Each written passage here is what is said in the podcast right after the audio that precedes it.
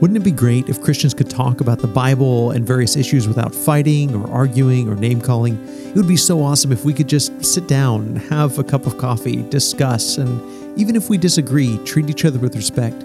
That's what this podcast is all about. Kind, loving Christian conversations. It's not a sermon, not a Bible class. It's just followers of Jesus talking about life and faith. I hope this show encourages you to have conversations like this with people in your life. I'm Wes McAdams, and I want to welcome you to the Crosstalk Podcast. I recently had the opportunity to sit down with two of my friends and coworkers, Matt Mead and Kyle Beard. Matt is the family life minister, and Kyle is the middle school minister here at the Church of Christ on McDermott Road. The conversation we had was about teenagers and their theology. What do teenagers today think about God, the church, the Bible, and living a Christian life? Matt and Kyle, along with the rest of our youth and family ministry team, do a tremendous job. I think you will gain a lot of insight from this conversation.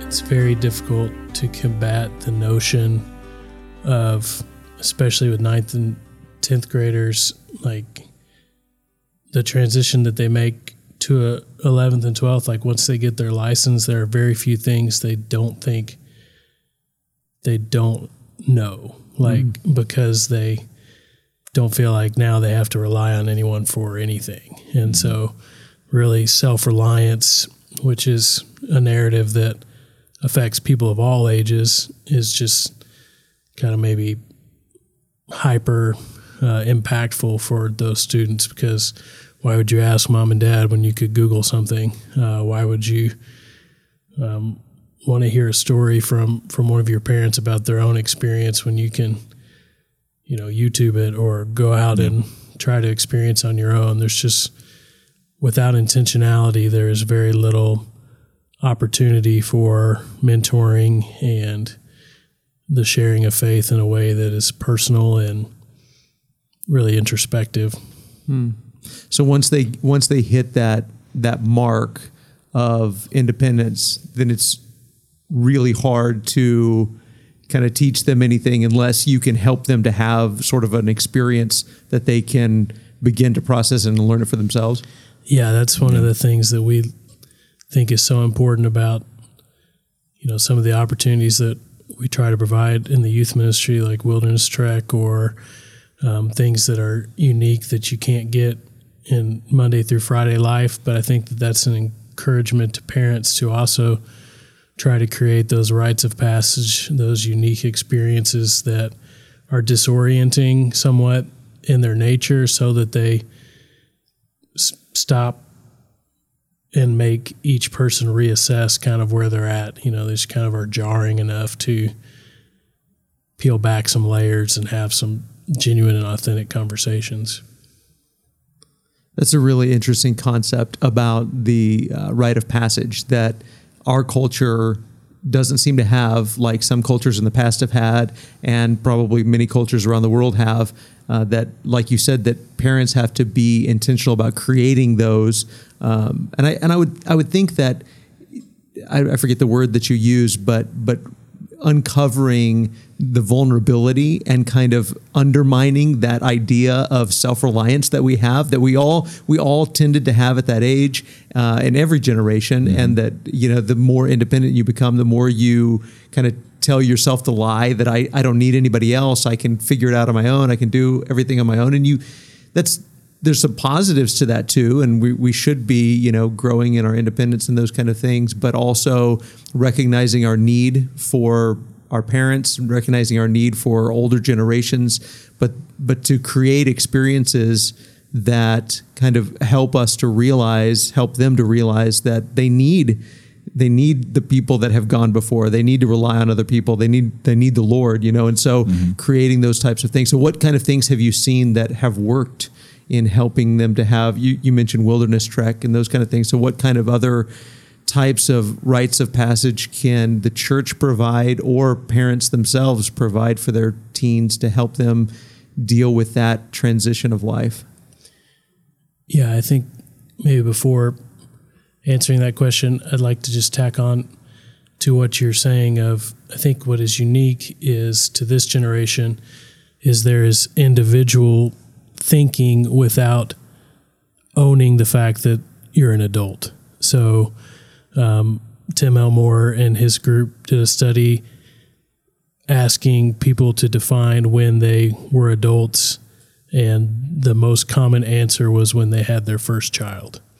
Mm-hmm. And so you've got this huge gap between gaining independence and viewing yourself as an adult. And so, you know, that's a 16-year-old who now thinks that they're independent without the responsibility of adulthood. Wow. Creates this major, you know, difficult passage for them to walk through. And so part of that's our fault as a society of not helping them see themselves as adults. But I think some of those rites of passages are serving as a family, finding ways to, you know, in our particular area, break the Frisco, Plano, McKinney bubble, Prosper, you know, get outside of this area and, you know, not just rely on church mission trips to do that. I think those are a great way to do it. But if you can take your family downtown and serve, or you can, you know, find different ways even within our area, because there are plenty of ways to get outside of the bubble without going too far from your home. Yeah. But just being really intentional about providing our students with an opportunity to see just how blessed they are and to begin to develop empathy and also a sense of activism for others. Mm-hmm. Yeah, I agree. So what about the younger kids? What are you seeing coming up in middle school young people and even, you know, freshman and sophomore age group, that especially as it pertains to their theology and the way they think about God and some of the unique challenges and unique perspectives that they bring to the table? They definitely, especially in middle school, and I think still in high school as well, they're wrestling with questions, beginning with, who am I? And then how do I belong to a certain group, or where do I fit in? And then how does that perspective, or where I belong, change my view of God? So when you go from that platform and they're, again, thinking, how do I fit in with this group? How do I fit in with the church? Hopefully their view of God shows that they are wanting to be a part of that, that they're not separate, that they're not, I don't know, they're not separate, that they do have a place to belong. Yeah. So then they approach things as the church. We should be providing ways for them to be included, so that they aren't feeling like they're, you know, just an afterthought. Yeah. Or extra. So, you know, what's interesting about that is that a lot of the stuff we've talked about so far has been, you know, the unique way that teens see themselves and see the church and see kind of how they fit into that, both younger and older. But I'm curious about the way that they think of God. You know, I mean, maybe, and I tend to think of it, and maybe I'm wrong for how I think of it, but I think that there's this spectrum of thought about God, you know, that God is, on the one hand, this, you know, angry tyrant that, you know, just wants to catch people in a mistake and throw a lightning bolt down. And then on the other hand, there's this God that says, yeah, you know, just whatever, you know, just kind of live your life and whatever. And how we tend as humans, and especially those that grow up in kind of a Christian environment, we tend to either see God as one or the other. And, you know, I think certain generations have a tendency to kind of swing from one pendulum side to the other and not get. I always say that the cross keeps that in perspective, because you can't look at the cross and think God doesn't take sin seriously, and you can't look at the cross and think that God won't forgive you because he gave his only begotten son. So it kind of keeps everything in perspective. So, you know, maybe jumping off from that point, what would you say that teenagers today tend to think about? Whether that's older teens or younger teens or whatever, what do they tend to think about God? Just what kind of a God is he? I'd first say that they think God as a taskmaster, where there's a set of rules. These are the things you need to follow, mm-hmm. and if you don't, then you'll be in trouble. Mm-hmm. We were recently talking in class about changing our perspective of God, and how we were talking about Luke 15 and how God chases after us. And this past summer, we've been talking about God relentlessly pursuing us. And so changing our mindset, our perspective view of God, of rather than distant, that he's not only close, but he's chasing after us. And so he wants us to follow the rules. He does have a certain way that he wants us to live, obviously, but that's not the point. The point is that he loves us. And so when he's chasing after us, he's trying to bring us home. And the stories in Luke 15 talking about how the shepherd leaves the other sheep and tries and finds that sheep and the coin. Like, there's so much intention on I have to find this.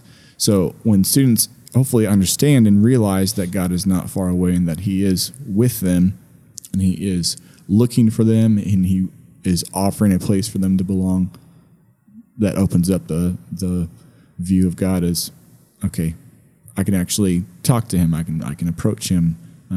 This is something that is not just a set of rules, but a family. So do you find that that's especially true, or maybe even exclusively true, of kids that grew up in a church environment?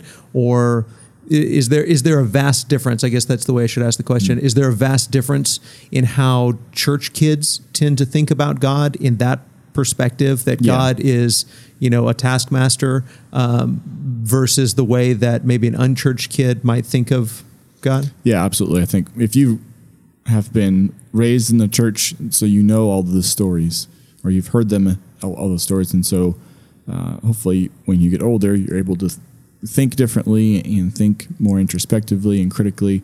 So when you read all these stories about people, but as an unchurched person, yeah, your view of God is way different than a church kid, just because you haven't heard these stories before, for one, or the little experience that you've had. Maybe your grandfather went to church, or you had a friend that went to church, and you went to one event. It wasn't that fun, or something happened, or you didn't have anything to do with church, but you were in a car crash or something. There's something bad happened, and so you tend to blame something other than yourself. Mm-hmm. It's easy to blame God. Sure. So an unchurched person, yeah, for sure, they're different view of God. I think what's interesting, to Kyle's point, is I think oftentimes teenagers have the taskmaster view of God when it comes to their own faith, but when it comes to everyone else, they view God as being very loving and inclusive of others. Mm. And so there's kind of this weird, and I guess it's not weird, I guess it's what we all struggle with in terms of inclusion and exclusion and figuring out exactly what faith looks like in that, but it tends to be really hard on ourselves and very open to others. Mm. And so especially with teenagers and some of the different, issues that we're seeing in our society today, it's very slow to judge others, but very quick to judge ourselves as very unworthy. True. And, that God doesn't love us, but he extends love to all types of people. And so that's really the line that we're having to walk a lot with teenagers. And that creates an interesting environment, doesn't it? That trying to help them to see that God does call them to a certain type of a lifestyle, but not to exclude ourselves from the grace of God. And so it creates an interesting teaching environment where you don't want to come across as saying, you're out, or adding to that burden of guilt and shame that they already feel, while at the same time teaching them, that yes, there are certain standards for how we live and what God expects of us and what he's calling us to and how we interact with people in the world and whatever. And so teaching that grace and that truth and kind of helping those two things to be in their fullness in people's minds. Mm.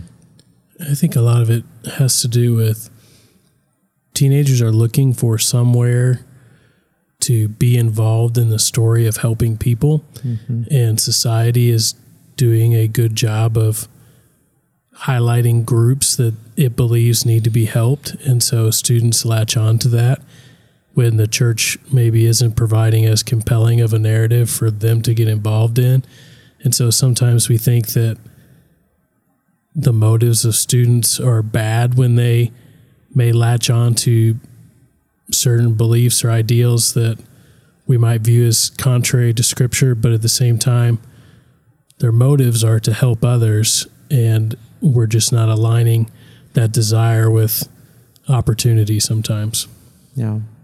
I think that's a powerful word that gets used more and more now, and I'm glad that it does, because I think it's powerful, that idea of narrative. And because the Bible is this story, the Bible is this story of who God is, what he's done in the world, and inviting us to be a part of that. And whether we recognize it or not, we're all telling a story about who God is and what he wants of us and for us. And sometimes it's the wrong narrative, and sometimes we're unintentionally creating the wrong narrative, and the world is creating a narrative that at least is more attractive or is even more beneficent. The world is creating this narrative that they're inviting young people into, that says you can be important and you can help people and you can change the world, when really we've got the true story of how they can do that, but we're not doing a good job of putting it out there. And that's something that I think is so very important in helping them to see that that's what the Bible is, and helping them to see that big picture of the Bible. So that brings up another question in my mind, is how do you think teenagers tend to see the Bible? Like, if you had to kind of define how teens see Scripture, what would it be?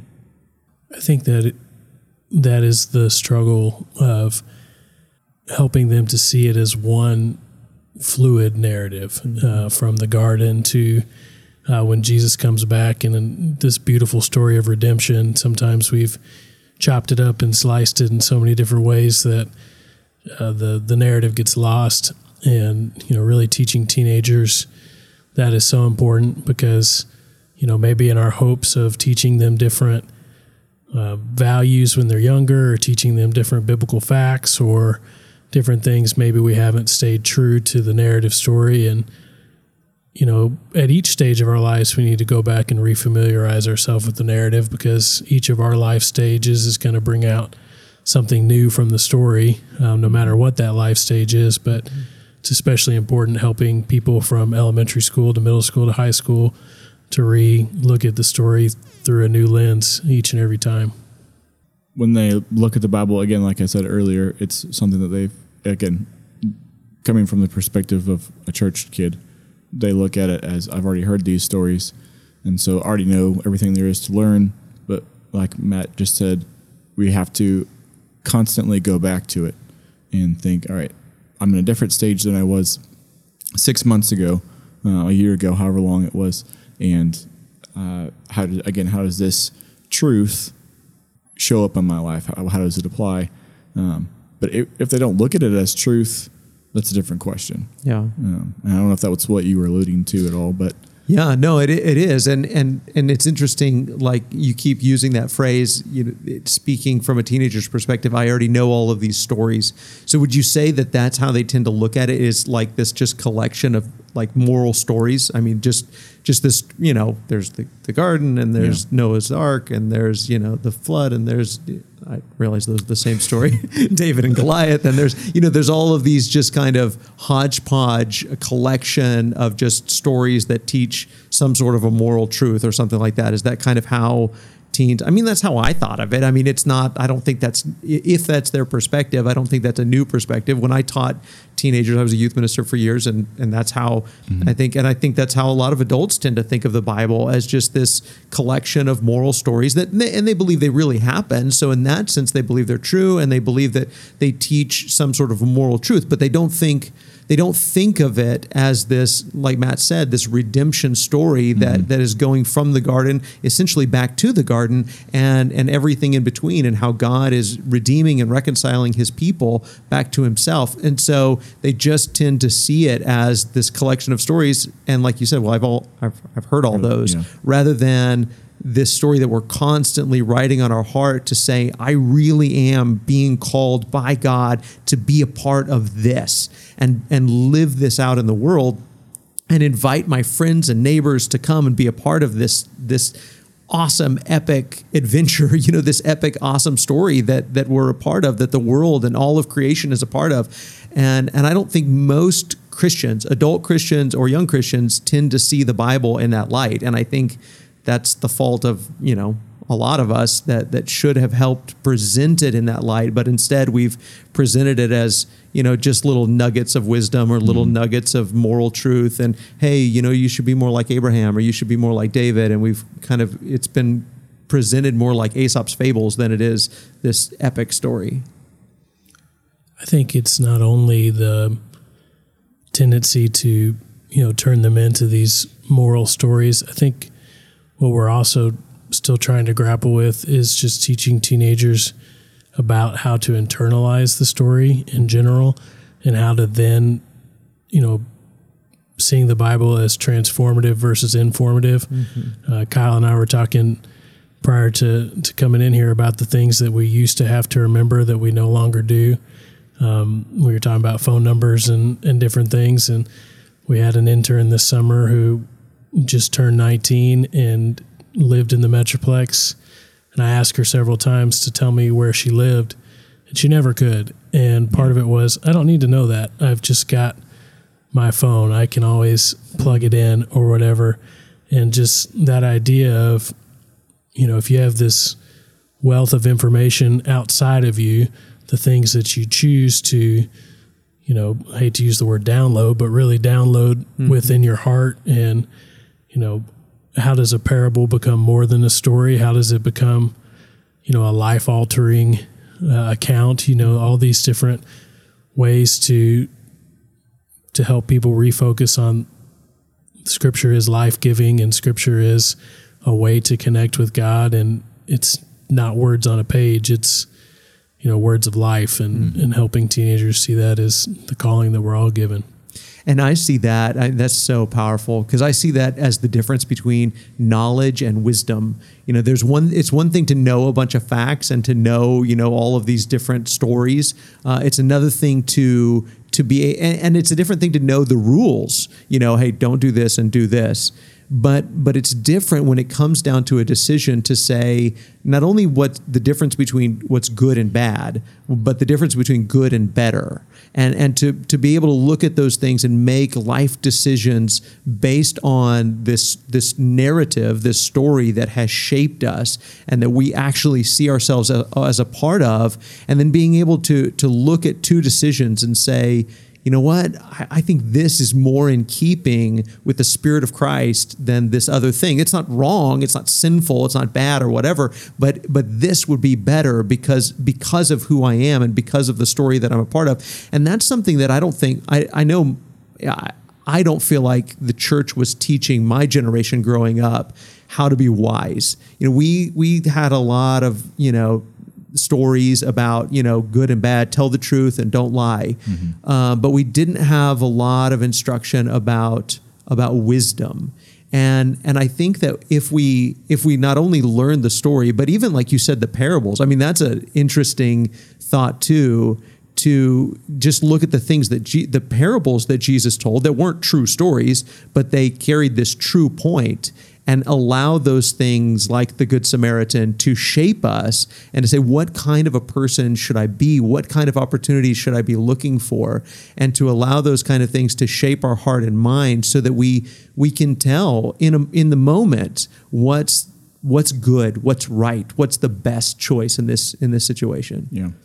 I always hated those questions where on a test, like I think I remember it being on the ACT or different tests, but it would give you a story that you had to read, and it had 4 or 5 options, and the question said, pick out the best answer, the one that's the best fitting. And I was like, guys, I know this one's right, but this one's a little bit better. But yeah, like you said, figuring out, you know, with the Good Samaritan, who am I in this story, and who do I want to be in this story? Mm-hmm. You know, I don't think anyone wants to be the person and that story that ignores the person who needs help. Right. But is the way your life, if you reflect on that, okay, well, I am like that person. I am the Pharisee, or I am the Levite where you're, you know, I see opportunities, but I'm not doing anything about it. Mm-hmm. I think the world is really in need of kingdom-minded youth ministry. Mm-hmm.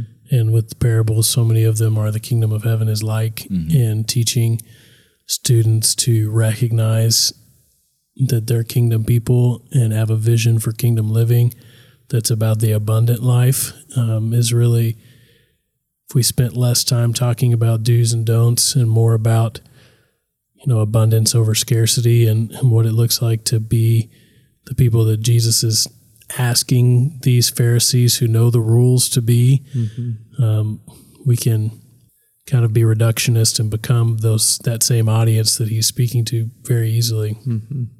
Sometimes I think, I don't say it enough, but I go back to when you read, again, the stories in the Bible, it's something it's just history. And yes, it is history and it's part of our history, but it's something that happened a long time ago.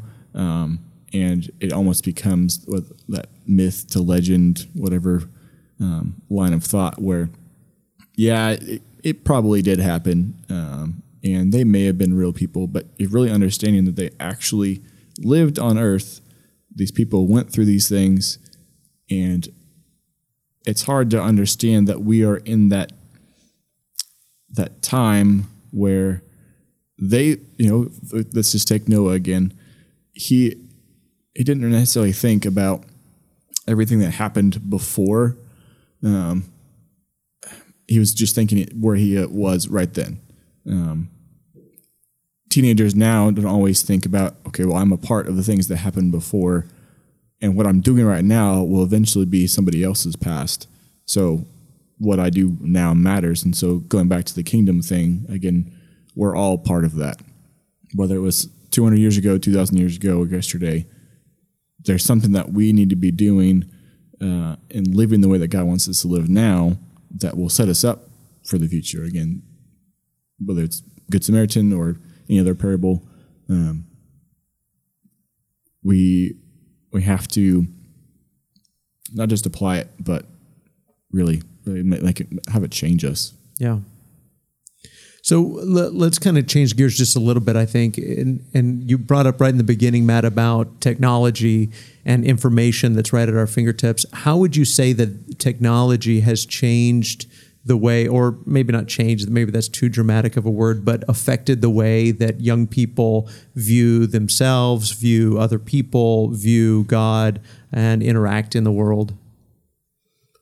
Sure. I think that, like anything, technology is a medium, and it's one that we should seek to learn the nuances of and seek to be skilled operators of as we seek to be Christians in an ever-changing culture. But at the same time, as we recognize its strengths, we must recognize the ways in which it can take us away from God as well. And I think for teenagers, and I know if I were to have this when I was a teenager, just the constant image of wanting to look your best all the time and the idea of having to find some way to summarize your day in a way that you felt like looked great to others. And, it really takes away from the mundane everyday life. You're constantly looking for this Instagrammable experience, this, just enjoying the gifts that come from every day is hard to do if you're looking for the home run each and every time. And so contentment is a real challenge. Yeah. Personal responsibility. I mean, I would have made a ton of poor decisions if I had a Snapchat as a teenager. The idea of not, of what you post being gone in seconds, takes a lot of maturity to know how to navigate that. And we kind of give that loaded gun to students at a younger age all the time. So there's just a lot of things that require wisdom, to your earlier point, that we're giving to teenagers. And I think that we haven't seen the effects fully of what that can do to someone during their developmental stage. Mm-hmm. We're a first generation to use all of this stuff. And mm-hmm. I think that there's going to be a pendulum swing in some areas once we see the effects of what we're doing. And so, as we always encourage parents, like, there is no such thing as privacy for teenagers. You should it's your phone.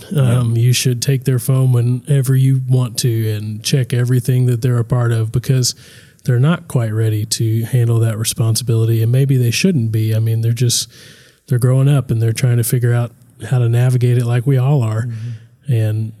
And so I think it has a huge effect on development. Yeah, it definitely does. Again, what Matt alluded to, it's egocentric, that's the right word, I guess. It's all about how people see me and how people, or what I put out there. I was listening to something a couple months ago about how, again, Instagram isn't real in the sense that what people put out there isn't real life. And people try and say that it is, but you need to think about, the way you present yourself is the way you want people to see you. And so these teenagers, again, technology, everyone almost has a phone everywhere they go, or there's, different ways to put yourself out there, whether it's YouTube or anything like that. And they want them to see, teenagers want others to see them in a certain way. And so it is a good and bad thing. We do have to figure out and navigate how best to use that. But they don't know really what they're doing. And I mean, I'm only 31. I don't know everything there is to know about all that. I think it's funny, Matt, that you said Snapchat. I don't think you have a Snapchat. I don't. I'm still not mature enough to handle it.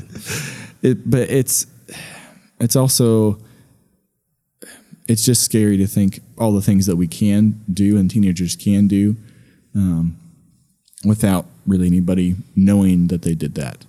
Again, whether it's a Snapchat picture that lasts 4 seconds or the fact that they have a phone and their parents don't know what they're doing on it. Again, not every kid is bad using their phone, but the more access that students have, the more likely something they're going to come across or be sent or do that shouldn't be doing. Sure. I think the original intent of a picture or video is to capture a moment, and now it's to alter a moment. And so, instead of trying to actually put out what we were a part of, we're trying to shape who we are by using that technology. And that's a huge difference that really can affect our identity. Yeah. And most of those things that we've mentioned so far are negative.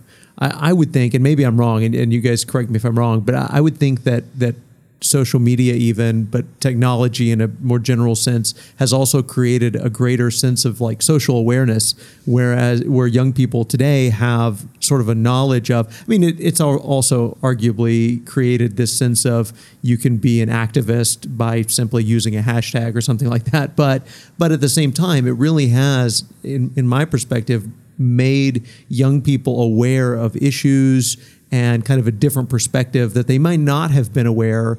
And this may be older than high school and middle school, and maybe more college. I don't know. You guys tell me. But it does seem like people are now aware of things in different cultures, different subcultures, different groups outside of their own. And they're like, oh, wow, this is going on. And I didn't even know this was going on. Whereas in generations past, we might have only ever run in the circles that our parents ran in. Yeah. And so for generations, things didn't get changed because there wasn't the access to that perspective and those issues on a broader scale.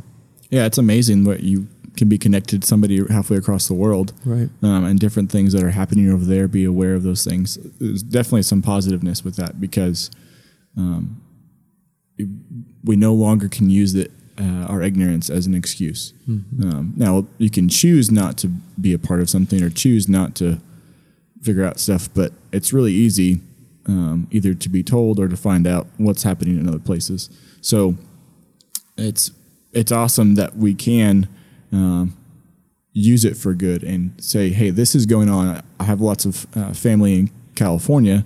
And so with the fires that are going on over there, they're able to really spread the word. And whether you can go and fight the fires yourself or send money or just pray or just be more conscious of what you're doing so that you don't cause any damage to the earth. It's created a lot of awareness that way, which is good. Yeah.